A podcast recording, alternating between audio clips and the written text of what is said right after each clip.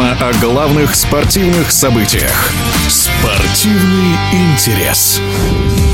Второй раз подряд без голевой ничьей и завершается товарищеский матч сборной России по футболу. Сначала национальная команда сыграла в Душанбе с Таджикистаном, а после встретилась в Ташкенте с Узбекистаном. Главный тренер Валерий Карпин использует такие контрольные поединки, в том числе, чтобы опробовать новичков, оценивая их способности и перспективы развития в ближайшие несколько лет. Мнением о ноябрьских матчах сборной в эфире спортивного радиодвижения делится в прошлом главный тренер сборной России по футболу Борис Игнатьев качество игры сильно не изменилось.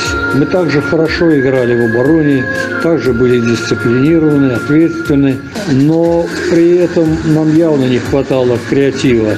А в атакующих действиях мы не блистали, мы не а, делали всего того, что заставляло бы соперника ошибаться в обороне. Очень важно, что наши сборные играют, иначе э, вот этих тестов мы бы с вами не провели.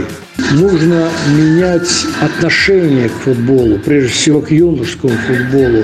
Нужна работа по подготовке конкретных футболистов, которые как раз бы были теми самыми новогодними игрушками, которые не только разукрашивали бы нашу елку, но и были достоянием лучших команд Европы. Сегодня у нас, по моим подсчетам, это Головин и Алексей Миранчук. И все остальные не востребованы в Европе. Лучших игроков, как правило, берут лучшие команды.